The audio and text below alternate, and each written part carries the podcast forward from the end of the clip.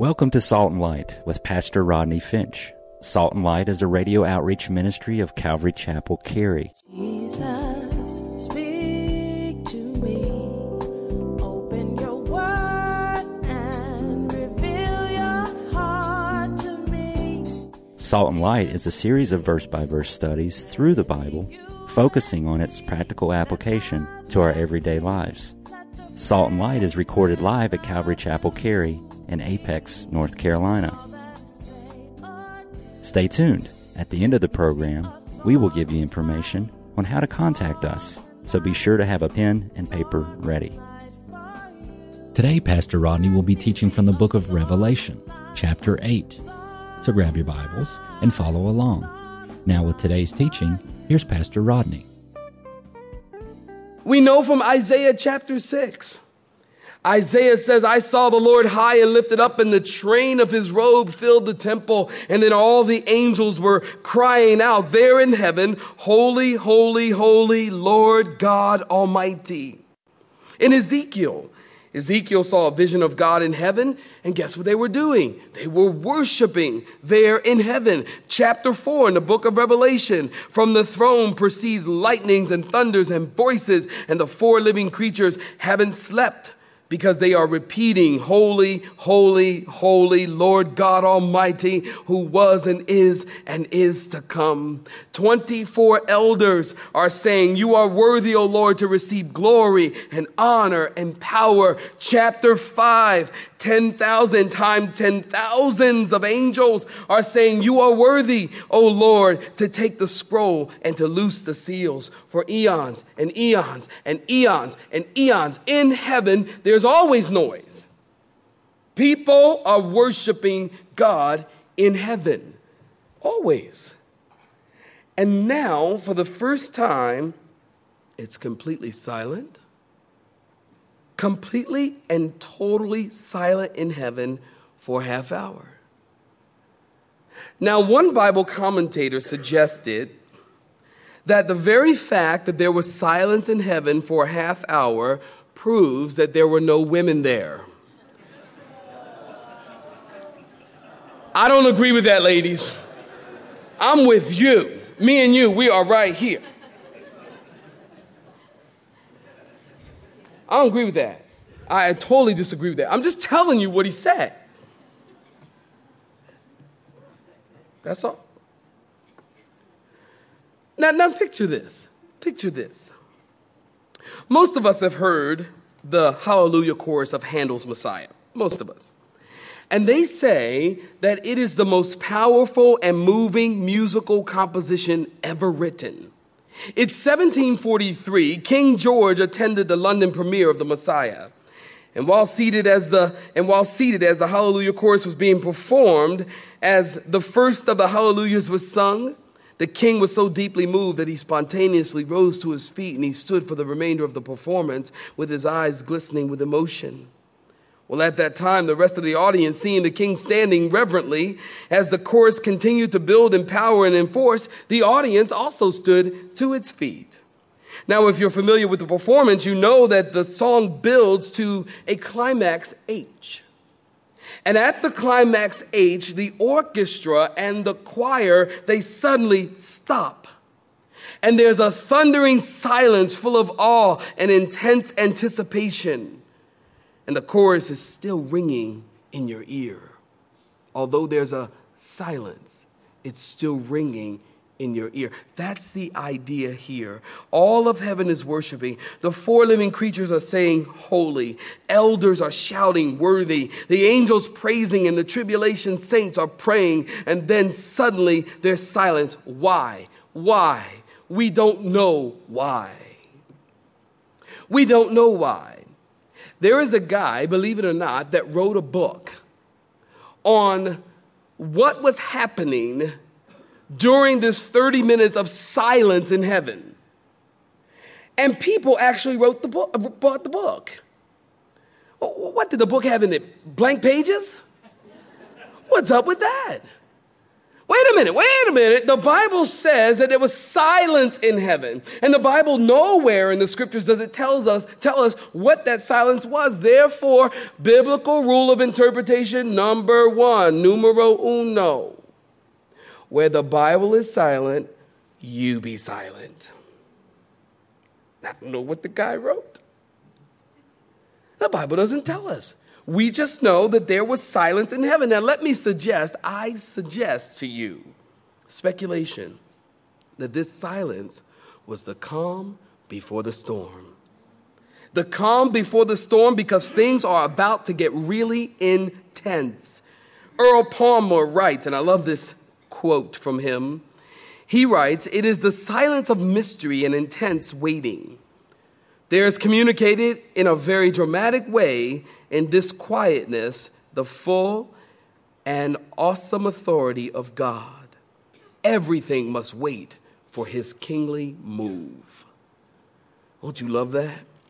All of heaven is reduced to silence in anticipation of the grim destruction. And notice what happens after the half hour of silence. Notice in verses 2 through 6. And I saw the seven angels, notice the seven angels who stand before God, and to them were given seven trumpets. Now you should remember the number seven because the number seven is important in the book of Revelation. The number seven speaks of completeness or completion. So, these seven angels who stand before God, and to them was given seven trumpets. Then another angel in verse 3, having a golden censer, came and stood at the altar. He was given much incense, that he should offer it with the prayers of all the saints upon the golden altar which was before the throne. And the smoke of the incense, with the prayers of the saints, ascended before God from the angel's hand. Then the angel, note this, took the censer, he filled it with fire or a coal of fire from the altar, and he threw it to the earth. And there was noises and then thunderings and lightnings and an earthquake. And so the seven angels had been given seven trumpets, prepared themselves to sound. Now, give me your attention, if you will. Notice these are a special group of angels. Notice the angels in verse 2. I saw the, the seven angels. So, this is a special group of angels, and each one of them was given a trumpet in preparation for the trumpet judgments that would follow. Now, when these New Testament Christians, our brothers and sisters, when they read this, they completely knew exactly what John was talking about.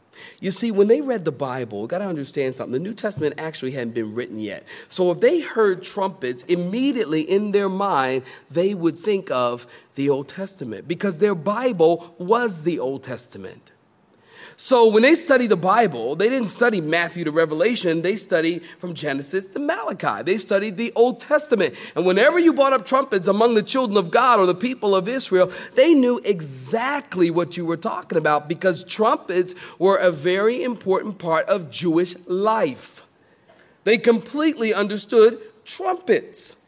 Now, when I was in Israel a couple of times ago, I bought what is called a shofar. I should have bought it out here, I'll show it to you. A shofar, and it's a ram's horn. It's the trumpet. And I can't blow that thing. My, my son can somehow blow it. I don't know how. I just can't get it to sound. But it's called a shofar. And in Jewish life, it was very important because they used it for many, many things. They would use it to gather people. Like if they wanted to bring all the people together, we might kind of yell and say, Hey, everybody, come here. Everybody get around, get around. Well, they would just blow the shofar. Or when they were going into battle, they would blow the shofar to announce war. And also, they would use it to announce just special events. So, when the trumpet blew in the Old Testament, it was always a sound of victory and liberation and good news for the people. Now, before the judgments are delivered, our attention in verses 3 through 5 is directed to the altar of incense in heaven. You see that? The altar of incense in heaven. Now, I know that we are all good Bible students. Amen. And we all know from the Old Testament the setup of the tabernacle. You remember the tent, the tabernacle that they would take down and move, set it back up? In the tabernacle, there were two compartments. The first would be the holy place. And beyond the holy place was a, a room called the most holy place or the Holy of Holies. And what separated the holy place from the most holy place or the Holy of Holies was a veil, the veil of the temple. And that veil was approximately 18 inches thick. It was purple, it was beautiful, and it had woven on it angels with trumpets blowing. It separated the two compartments. Well, in front of the veil of the temple was the altar of incense. And this is where the priest would take a golden censer, and in that censer, the priest would put incense. And he would put the golden censer containing the incense, and he would place it on the altar. Now, Psalm 141, verse 2 Let my prayer be set before you, David says, as incense. So, burning incense on the altar in the Bible is a picture of the sweet prayers of God's people ascending up to God. Isn't that beautiful? It's just a picture of our sweet prayers ascending up to God. Now, here we see in our text in verses three through five, we see that the angel is doing the same thing as the priest. The angel takes the censer with the incense and he offers it with the prayers of the saints. These are the prayers that all of the suffering martyrs have prayed in faith. These are the prayers of millions and millions and millions of saints throughout all the ages. These are the prayers of the last 2,000 years when Jesus said to his disciples, He said in the prayer, Our Father, He said, and pray, Our Father which art in heaven, Thy kingdom come. Thy will be done on earth as it is in heaven. You know it. These are those prayers. Thy kingdom come. And even though it's been 2,000 years that it's taken for God to answer those prayers, not one of those prayers have gone unnoticed. Not one of those prayers has been ignored. Not one of those prayers has been pointless. Not one of those prayers has been forgotten. All of those prayers have been gathering at the altar and the throne of God. Now, I love these verses because why? Why, Rodney? Because these verses tell me and these verses tell you how God, listen, views our prayers. Do you ever feel, I do, that my prayers are not even getting past the ceiling, let alone getting into the throne room of God? My prayers are rising into the Holy of Holies to God. God hears my prayers. I don't know about you, but if you feel that way, that's wonderful. But I rarely feel that way, to tell you the truth. When I'm in prayer, I just feel like, man, my prayers are hitting the ceiling and coming back down. It's like, oh, why pray? I know. Oh, sometimes I feel that way. But listen, I need to know, and you need to know, that God hears our prayers. Amen? God hears our prayers. God doesn't forget our prayers. The Bible says, here's something beautiful for you. God says that even your tears, God takes them and bottles them up. Isn't that sweet? God bottles your tears. He knows, He remembers. God hears our prayers. And Satan wants you to think and wants me to think that God doesn't hear my prayers because if I think that God doesn't hear my prayers, then I'm probably not going to pray. You see, prayer is my way to talk to God. And the Bible is God's way to talk to me. That's why you need to do both. So I talk to God in prayer, and God hears us. He promises to hear us. And not only does He promise to hear us, but those prayers, the Bible says, comes up before Him like a sweet smelling perfume, like a bouquet of flowers with a note. Don't you love flowers? I love flowers.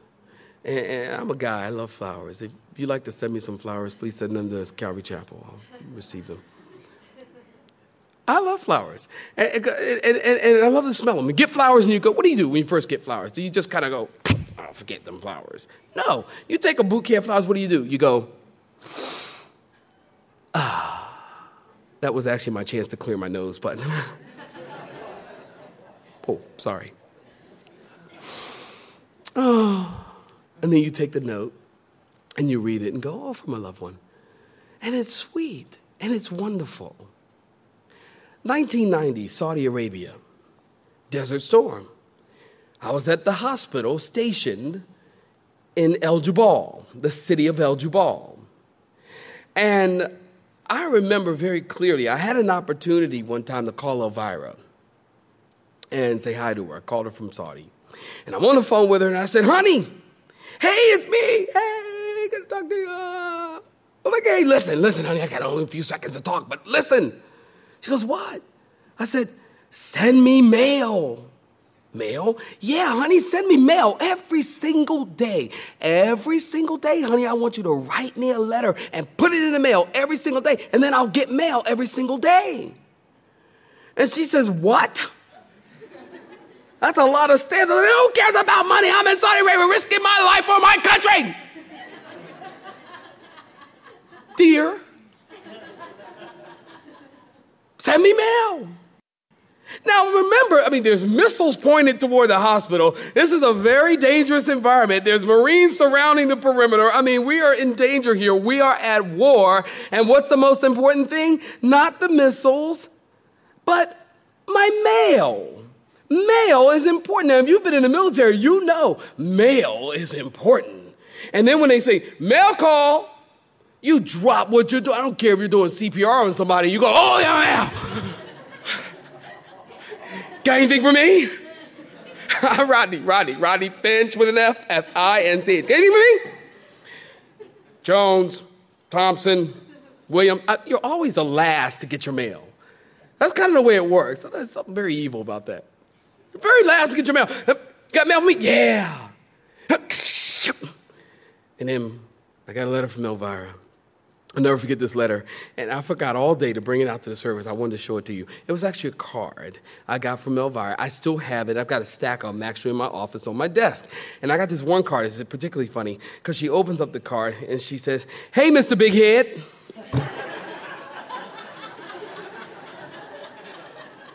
yes, loving wife. That was our love language, you know, Mr. Big Head well, Rodney Jr. is doing this, and this is going on with Chanel, and this is going on in the family. But it was so wonderful. And then I would smell the cart, and it smelled like her. I mean, good smells, you know what I mean? Nice smells. she smelled good, y'all. You know what I'm saying? And she's always like, oh, yeah, smells like my honey. Well, see, our prayers are like letters and notes to God. He loves to get mail. God loves to get mail. And He loves to get your mail. And the Bible says that our prayers, no matter how simple they are, God hears every single one of them. He never, ever, ever forgets about them. He gathers your prayer. God's waiting to hear from his people. Why don't we pray? Why don't we pray? If God's waiting to hear from us, then why don't we pray? First Peter chapter 3 verse 12. For the eyes of the Lord are over the righteous and his ears are open into our prayers. The idea there in this verse, in this verse, the idea is that God is kind of down like this here, and he's got his ears like this. Okay, I'm waiting to hear from you. I Haven't heard from you in a week. Well, a month's gone by. Man, I haven't heard from you in a year. I'm waiting to hear. The eyes of the Lord are over the righteous, his ears are open open to my prayers? Yeah. God wants to hear from us. Then why don't we pray? And those prayers ascend to heaven as a sweet smell. Well, notice after the incense is burned up, notice in your Bibles, after the incense is burned up and after the prayers are heard, notice the prayers went up and God takes those prayers out of the bowls and he mixes it with the incense of heaven. And note this, he throws it back down to the earth. Did you get that? Notice it came from the earth to heaven, and now it's cast, or literally herald, down from heaven to the earth. The silence is over and the judgment begins. You see, the world won't come to the Lord through the altar of forgiveness, and so the altar comes to the world for judgment. So, this angel, he throws the fiery coal to the earth, and notice what the result is thundering, lightning, and earthquakes. That is the preparation in verses 1 through 6, which brings us to the seven trumpet judgments. Now, recently I have been asked, do I think that these judgments are figurative and symbolic or literal events that will take place on the earth? Are they metaphorical? Are they figurative? Are they symbolic or are they literal? And I answered that question as a matter of fact without hesitation. These judgments that are coming upon the earth are literal. Just as literal as the judgments that came upon Egypt. It is insane to read the account of the people of Israel in Egypt and the plagues that came upon the people in Egypt and to think that they were metaphorical or figurative. Well, tell it to the children of Israel, tell it to the Egyptians when they went to make up their beds and frogs were popping out everywhere. They couldn't get rid of frogs and locusts. And the Nile River turned to blood. Tell it to them. It wasn't figurative at all, it was literal. And what we are about to see is literal. These are the things that you must go away from here and you must tell your friends and you must tell your family members that this is what is to take place on the earth. Should you not get raptured and should you be here, you need to know what to expect. These things are awful, these plagues that are coming upon the earth. Jesus spoke of them in Luke chapter 21, talking about the last days, signs in the sun, the moon, and the stars on the earth, dismay among the nations. And men, get this, in Luke 21, will be so fearful that they will die. Can you imagine having that kind of fear that you will die? Your heart will stop because you are so afraid, Jesus talked about. Oh, they're literal. Psalm 148, verse 8, look it up in your own time. Fire and hail, snow and clouds, stormy wind, fulfilling his word. And it's interesting to note that these first four trumpets that we're going to look at briefly this morning are blown, and we see the earth is pulverized. The first trumpet affects the land in verse 7. The second trumpet affects the salt water in the oceans. The third trumpet affects the fresh water. And then finally, the fourth trumpet this morning, the sun and the moon. Notice that. First of all, the first trumpet, we find that in verse 7. If you're there in your Bible, say amen. The first angel sounded, and hail and fire followed, mingled with blood, and they were thrown to the earth. And a third of the trees were burned up, and all, circle that, green grass was burned up. Notice that hail and fire followed, mingled with blood, and the result was a third of the trees were burned up, and all green grass was burned up. Now, this wouldn't be the first time that fire rained down in judgment. Genesis chapter 19. Then the Lord rained brimstone and fire on Sodom and Gomorrah from heaven. And then in Exodus chapter 9, when God was bringing the plagues on Egypt, he brought hail and fire upon the Egyptians.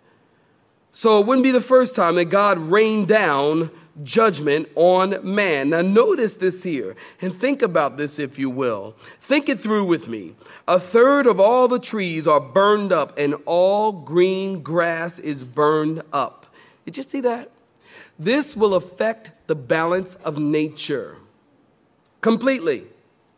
Will affect the balance of nature. I mean, think about it. All the trees, all the trees. Think about all the trees in North Carolina, beautiful state. A lot of people love North Carolina, especially people who come visit me from California. California is dry and barren. You ever fly into California and you look down and you go, yuck. It's just brown. Flying to North Carolina, there's a carpet of trees. Don't you love it? You have been listening to Salt and Light, a radio outreach ministry of Pastor Rodney Finch in Calvary Chapel, Cary, located in Apex, North Carolina. Join Pastor Rodney Monday through Friday at this same time. For information regarding service times, you can contact us at 1 800 293 0923. That's 1 800 293 0923. Or you may listen to today's broadcast in its entirety by visiting the media library on our website at cccary.org.